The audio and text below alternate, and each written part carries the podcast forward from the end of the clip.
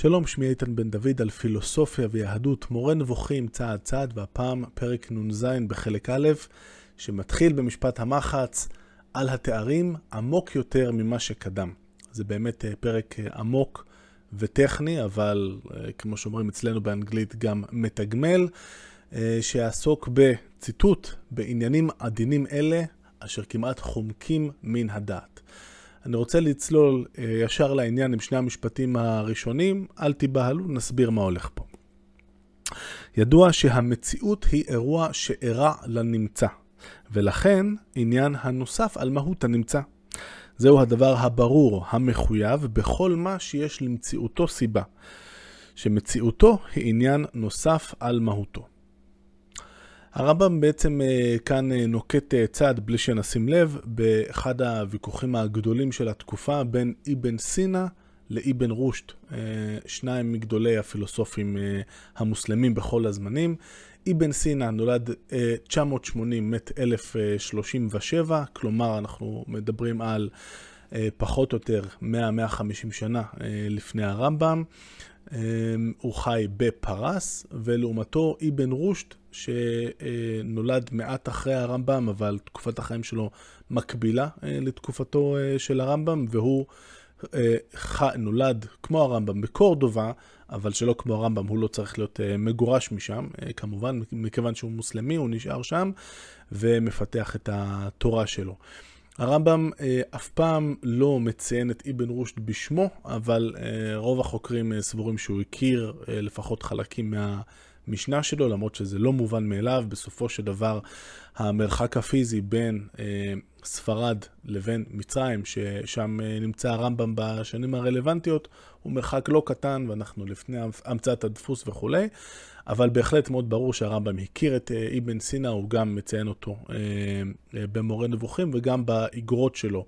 הוא אה, באחת האגרות המפורסמות לאותו תלמיד, אה, יוסף בן יהודה, שאליו הוא הנמען המקורי של מורה נבוכים, הוא אה, נותן לו איזושהי רשימת, רשימת המלצות, אה, מה כדאי לקרוא ואת מי כדאי לקרוא. והוא מציין שם גם את אבן סינא, אומר, הוא לא טוב כמו אבו נאסר אל-פרבי, אבל עדיין אה, יש לו, יש לו את, את, את הקטעים הטובים שלו.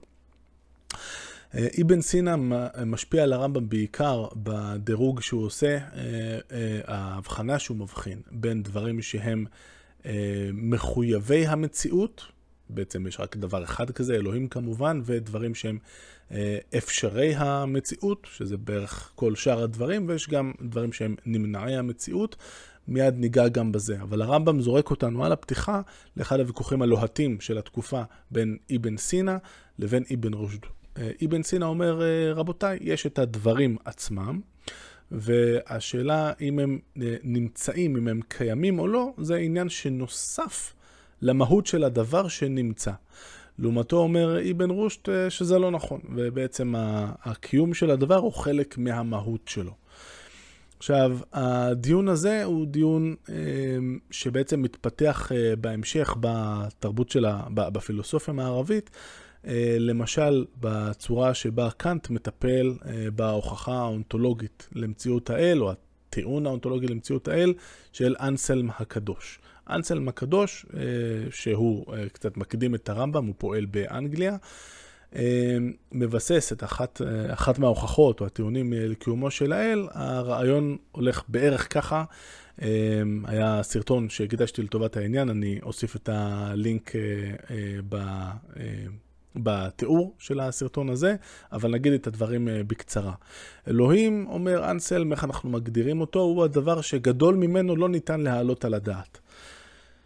ואחרי שהסכמנו את זה, אם הסכמנו, ואם הסכמתם אז uh, תכלס, uh, אל, אל תתווכחו אחר כך uh, עם התוצאות, אז אני יכול לדמיין uh, דבר כזה שהוא נורא גדול, וגם להגיד, אוקיי, ונניח שהוא לא נמצא.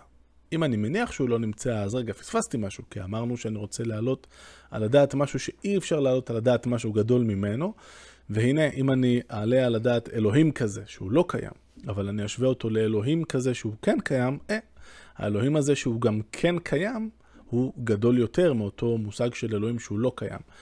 ולכן, אה, מכיוון שהגדרנו את אלוהים כדבר שגדול ממנו לא ניתן להעלות על הדעת, מסתבר שהוא חייב גם להיות קיים.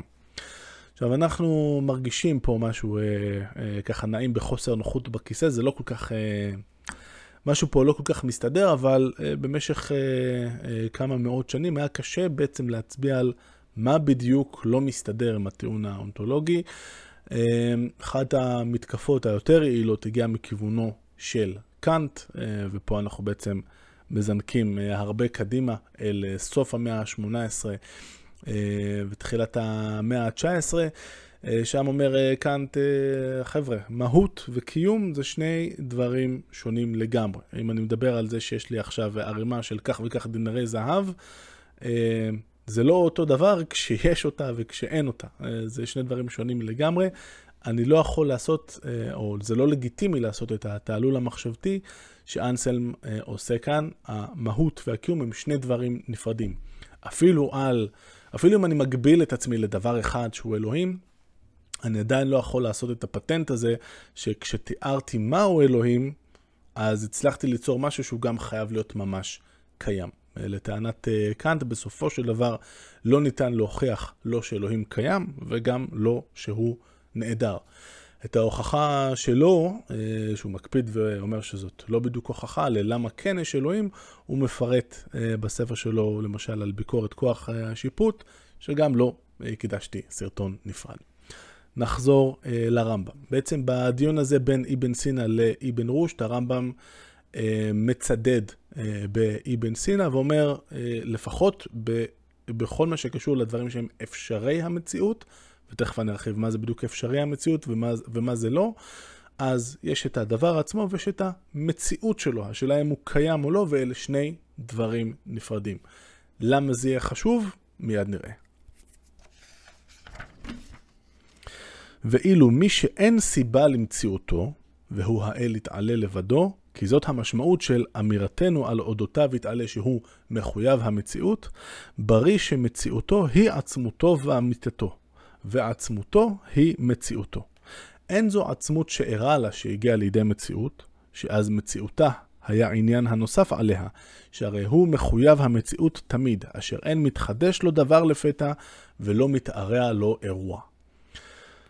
אז שוב, יש לנו כאן אה, המון אה, מילים ואני בטוח שזה לא לגמרי ברור. לפני שנצלול אה, לעניין הזה, אני רוצה אה, להקריא את הפתיחה המהדהדת של משנה תורה של הרמב"ם.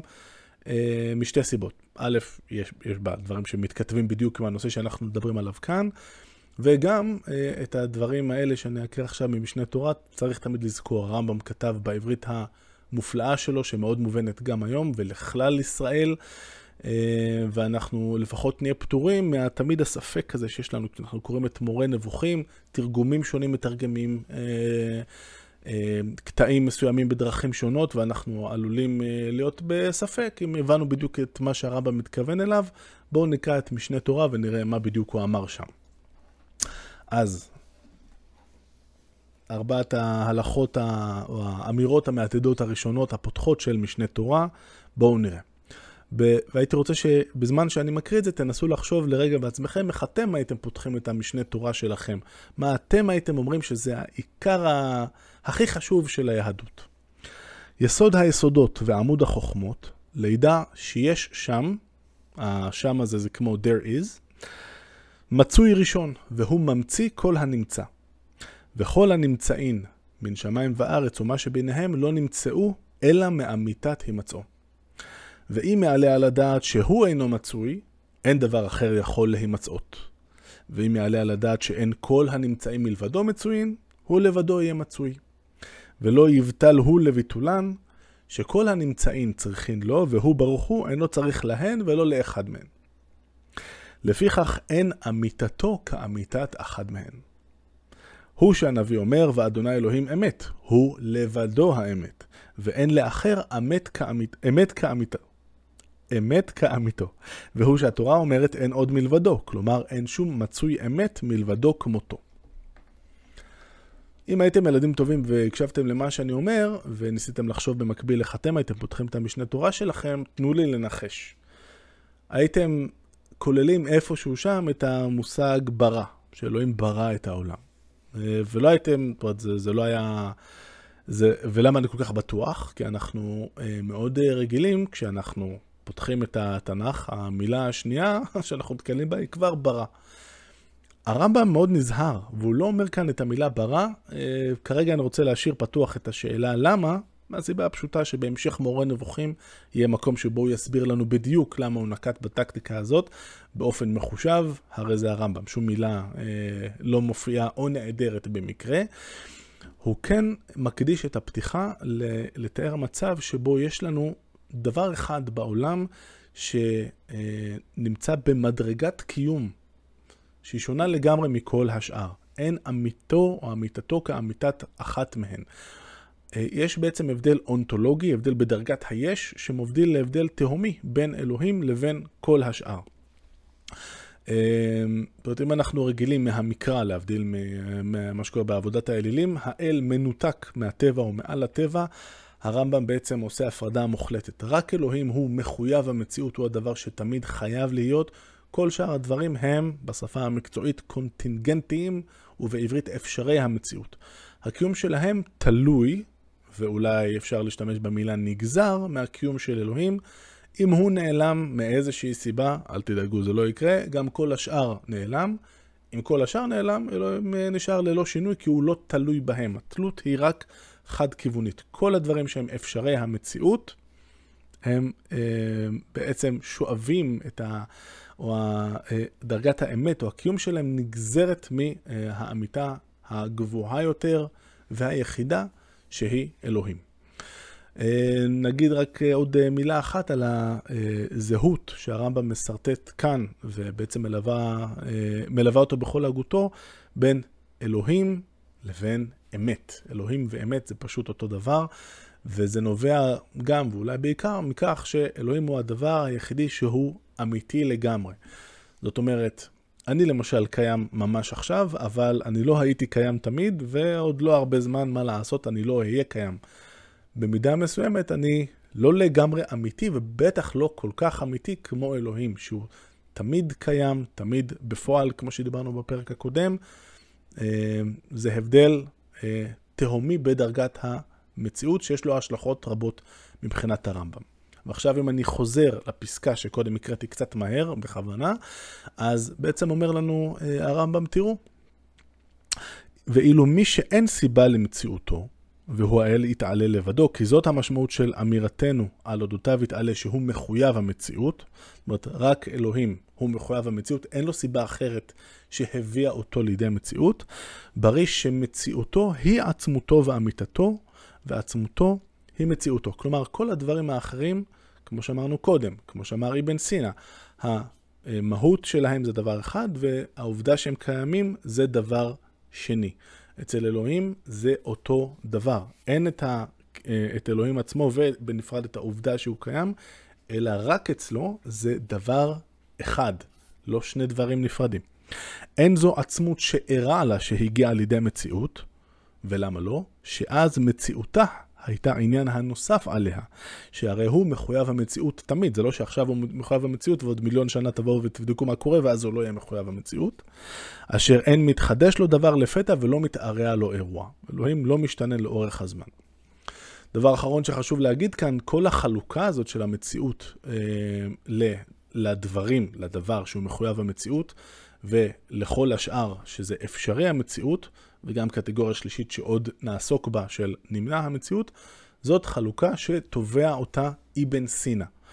אה, מכיוון שהרמב"ם מקבל את תורתו של אריסטו דרך מפרשיו הערבים, ואבן סינא הוא אחד מהם, אז אנחנו נראה בכמה מקומות אה, שהרמב"ם מייחס אה, חלק מההבחנות האלה לאריסטו, למרות שהוא לא יכול היה לדעת, כי לא היו לו את המקורות המופלאים שיש לנו, שבעצם זה לא לגמרי אריסטו, אלא יותר אה, אריסטו דרך הפריזמה של המפרשים שלו לאורך הדורות. בואו נמשיך.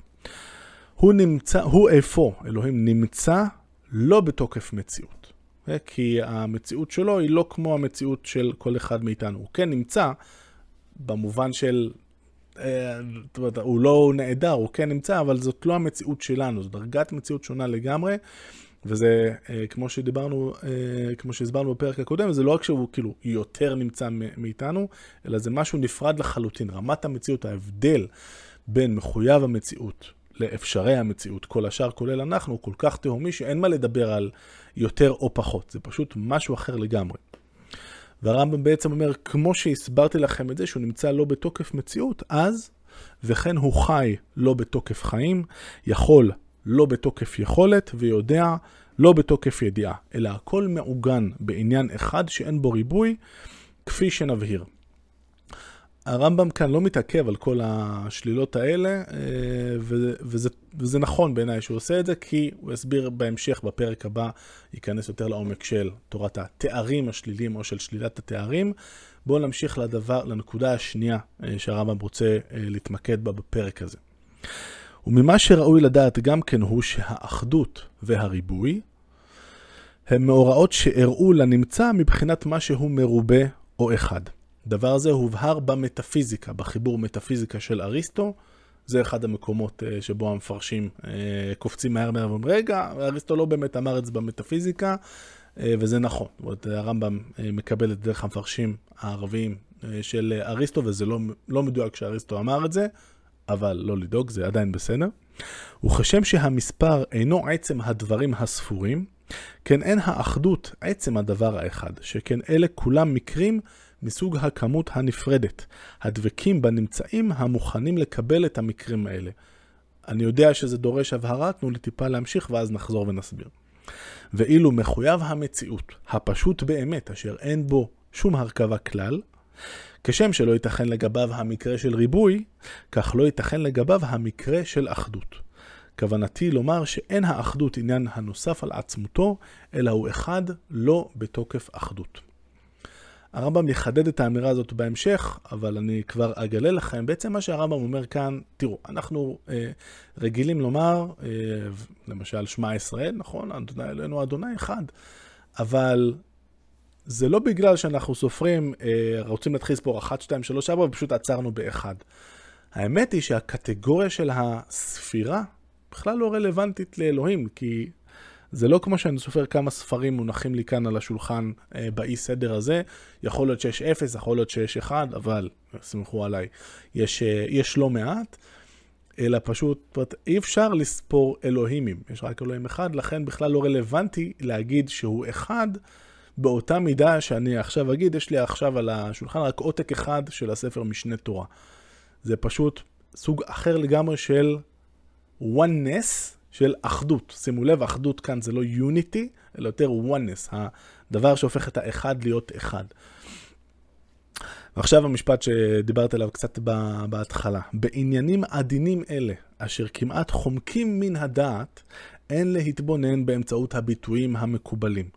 ושוב הרמב"ם מקדים כאן את העיסוק של הפילוסופיה המערבית במאה ה-20 בביקורת הלשון. הביטויים המקובלים יש להם פוטנציאל עצום להכשיל אותנו.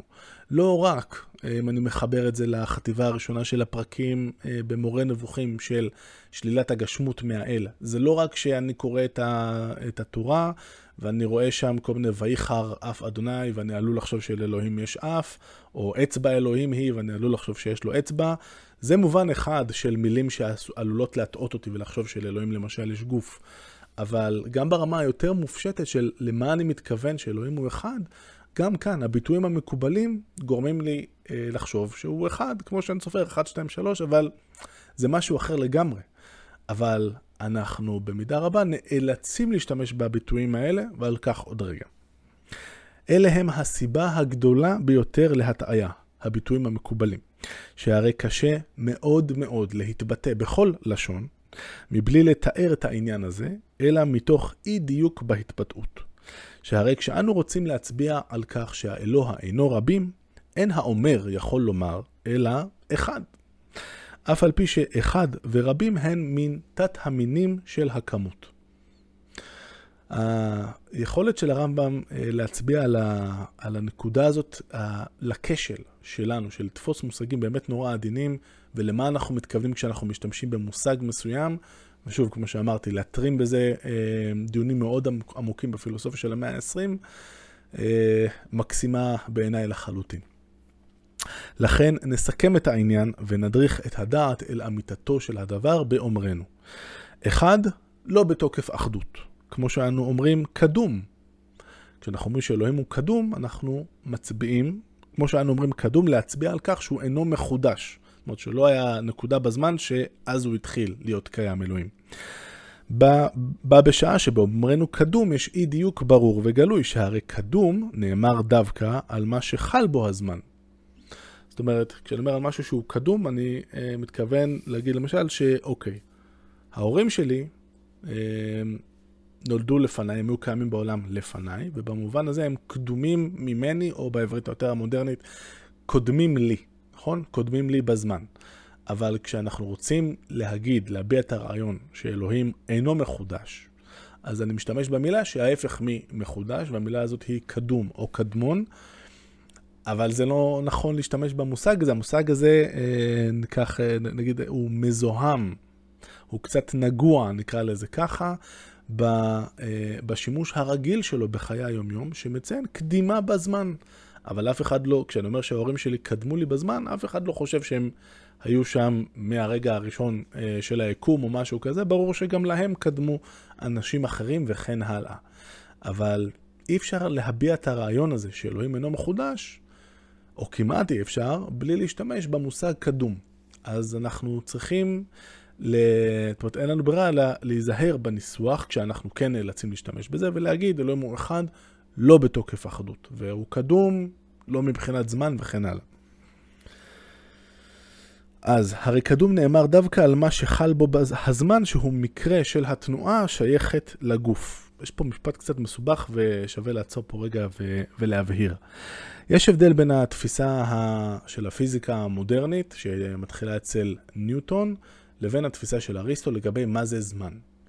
וכדי להסביר את ההבדל, אה, אפשר לחשוב רגע על מה היה קורה. בואו נדמיין שכל היקום, אה, הכל היה עוצר לכמה זמן. אוקיי? אין שום תנועה של שום אטום, של שום דבר, הכל אה, עומד לגמרי במקום ל, לכמה זמן, אוקיי? לפרק זמן מסוים, ואז מתחיל שוב. מה קורה בזמן הזה שבו לא קורה שום דבר? מבחינת התפיסה שלנו היום, טוב, כאילו, הזמן בגדול ממשיך לרוץ, יכול להיות שזה היה שנייה, יכול להיות שזה היה שנה, מאה שנה, אני לא יודע, אבל כאילו, הזמן רץ, זה ששום דבר לא זז בינתיים, זה לא משנה, הזמן לזמן יש נוכחות או קיום משל עצמו. מבחינת אריסטו, הדברים שבאמת קיימים בעולם הם הגופים. והגופים האלה, הם, יש להם איזושהי תנועה. תנועה זה לאו, לאו דווקא חייב להיות תנועה במרחב, אלא יכול להיות סתם איזשהו שינוי. תנועה זה כל אה, שינוי מבחינת אה, אריסטו. ואז אה, בעצם השינוי שיש, התנועה, היא מקרה בעצם שהוא הגוף. זאת אומרת, העיקר הוא הגוף, וכשהוא משתנה, יש בו איזשהו מקרה. אם אני מזיז עכשיו את הכיסא הזה מפה לשם, אז התנועה הזאת היא מקרה שקרה לגוף. ועכשיו, איך אני יודע אם הזזתי אותו מהר או לאט? אה, הזמן, אומר אריסטו בציטוט מפורסם, הוא מידת התנועה. הזמן זה בעצם מקרה של התנועה, שגם היא מקרה. הזמן הוא מקרה של מקרה, שמסביר לי, או בעצם בא למדוד, כמה מהר או כמה לאט, או איזה סוג של מה מהירות השינוי אה, שבעצם הכיסא הזה חווה. אז הכיסא הוא העיקר, התנועה או השינוי היא, מקרה שחל בעצם, והתנועה היא מקרה של אותו שינוי. זאת אומרת, הזמן פה הוא הרבה יותר שולי, נקרא לזה ככה, ובוודאי הרבה פחות uh, עצמאי או עומד בפני עצמו מאשר אצל ניוטון. ולמה אמרנו את כל זה? א', כי זה מגניב, וב', נחזור על המשפט פה. אז קדום נאמר דווקא על מה שחל בו הזמן, שהוא מקרה של התנועה השייכת לגוף. והוא גם מעניין המתייחס יחס גומלין. במילים אחרות, רלטיבי, יחסי.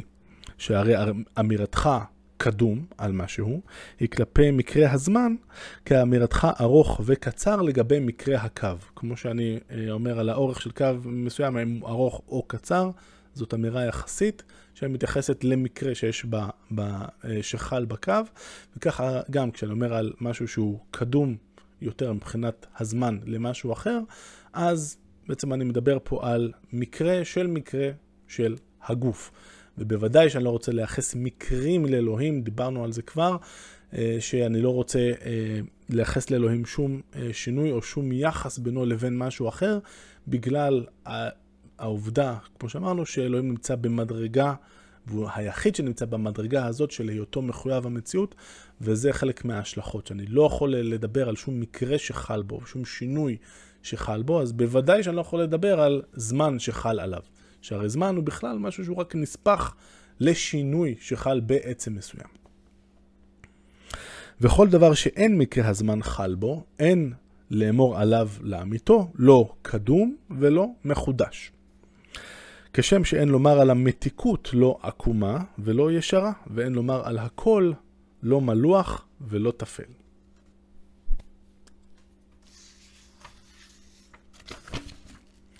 דברים אלה אינם נעלמים מפני מי שהתאמן בהבנת העניינים לאמיתם. התבונן בהם אפוא על ידי שהשכל ישיג אותם ויפשיט אותם, ולא על ידי ההכללה שהביטויים מצביעים עליה. וזה נורא נורא קשה. אה, הרמב"ם בעצם נוגע פה בנקודה, שוב, אלה עניינים מאוד אה, עדינים, צריך אה, בעצם, מה זה העניינים שההכללה שהביטויים מצביעים עליה. אם אני מסתכל כאן על העטיפה של משנה תורה, ובגדול העטיפה היא בצבע חום. בעצם אני אומר שהספר הזה שייך לקבוצה של הדברים החומים בעולם. נכון? עכשיו, אה, יש המון דברים חומים בעולם, ובעצם עכשיו אני בעצם מצביע על זה שכמו העץ שנמצא בחוץ, וכמו אה, האדמה שנמצאת אה, מחוץ לחלון, אז בעצם הספר הזה שייך לקבוצה הזאת, וכשאני אומר עליו שהוא חום, אני בעצם מצביע פה על איזושהי הכללה, הוא שייך לקבוצת הדברים החומים. ואנחנו לא רוצים לעשות את זה כשאנחנו מדברים על תואר של אלוהים, כי אנחנו לא רוצים לשייך אותו לשום קבוצה אחרת, כמו שהסברנו. לכן, כל מה שאתה מוצא שהכתובים מתארים אותו יתעלה ראשון ואחרון, הרי זה כמו שמתארים אותו יתעלה כבעל עין ואוזן. שכמובן אז ראינו שמדובר במטאפורות, אז גם כאן ראשון ואחרון זה מטאפורות. מטאפורות למה? והכוונה בזאת שבו יתעלה לא חל שינוי ולא מתחדש לו עניין בשום פנים. ולא שהוא יתעלה כפוף לזמן, או לזמן, באופן שיהיה היקש כלשהו, דמיון כלשהו, בינו לבין זולתו שבזמן, באופן שיהיה באמת ראשון ואחרון. אלא ביטויים אלה כולם הם אך ורק כלשון בני אדם. ממש כמו אה, שהרמב"ם מסביר חזור והסבר בחטיבת הפרקים הראשונה, שעסקה בשלילת הגשמות. שהכל זה תורה, דיברה תורה בלשון בני אדם, ולא צריך, אסור אה, לקחת את הדברים בצורה המילולית הפשוטה שלהם. כן, דברנו אחד, כשאנחנו אומרים שאלוהים הוא אחד, פירושו שאין שני כמותו. זאת אומרת שאלוהים הוא מיוחד, אולי היינו אומרים בעברית המודרנית, ולא שעניין האחדות, אותה oneness, דבק בעצמותו. אז עד כאן הפרק הזה, רק נחזור ונראה במה, במה באמת עסקנו. אז אני חושב שהרמב"ם פורע את השטר שאומר של עניינים מאוד עדינים שה, שכמעט חומקים מן השכל. אה, הרמב"ם אה, עסק בכמה אמירות והסביר איך צריך לקחת, אה, לקחת אותן אמירות על האל בצורה נכונה וזהירה. מה זאת אומרת המציאות של האל, שאנחנו רוצים, אין דרך אלא לומר שהוא נמצא, אבל זה לא בתוקף מציאות. זאת אומרת, זה לא ב... אי אפשר לדבר על זה במונחים של המציאות שאנחנו מכירים. מה המשמעות של להגיד שאלוהים הוא אחד, זה פחות מ- מלספור ולראות שיצא לנו רק אלוהים אחד, אבל יכולים להיות לנו יותר כביכול, אלא לה, להדגיש את ייחודיותו של אלוהים. יש רק אחד כזה, כי רק הוא מחויב המציאות וכן הלאה. אה, ועד אה, אמירות כמו אלוהים קדום, מה זה אומר? להיזהר ולא לייחס את זה באמת לאיזשהו זמן מסוים. והצורך הזה לנתק את הדרך שבה אנחנו מדברים על אלוהים מכל הקשר אחר. אה, היינו אומרים, זאת אומרת, אמירה שהרמב"ם אולי היה אומר כאן, והייתה כנראה נכונה, הייתה שאולי היינו צריכים לדבר על אלוהים בשפה שונה לחלוטין, עם מילים שבאמת לא, לא לקוחות מה, מהשפה הרגילה שלנו. אבל אין ברירה, הביטויים, חייבים להשתמש בביטויים השגורים, דיברה תורה כלשון בני אדם, ואנחנו צריכים מאוד מאוד להיזהר. למה אנחנו צריכים מאוד להיזהר? אז רק נזכיר, כי כשאני מתאר את אה, אלוהים בדרכים הלא נכונות, אני אה, מזהם לכאורה, את הדרך שבה אני אה, אה, מתייחס אליו או מדבר עליו או חושב עליו במונחים ובהקשרים שלא שייכים אליו אלא על שאר הניסיון שלי בעולם, בעצם בסופו של דבר אני לא עובד את אלוהים, אלא אני עובד את יציר דמיוני, אני עובד משהו אחר, וזה לא פחות גרוע, ובעיני הרמב"ם זה אפילו יותר גרוע מאשר עבודת אלילים קלאסית, שאני הולך עכשיו ומקריב איזה, איזה עז לענת לצורך העניין, או לבעל וכולי. זה דבר עוד יותר גרוע. עד כאן להפעם, נמשיך בפרק השלישי בשלישיית הפרקים, שגם הוא ייפתח בכותרת הקסומה עמוק יותר ממה שקדם. להתראות.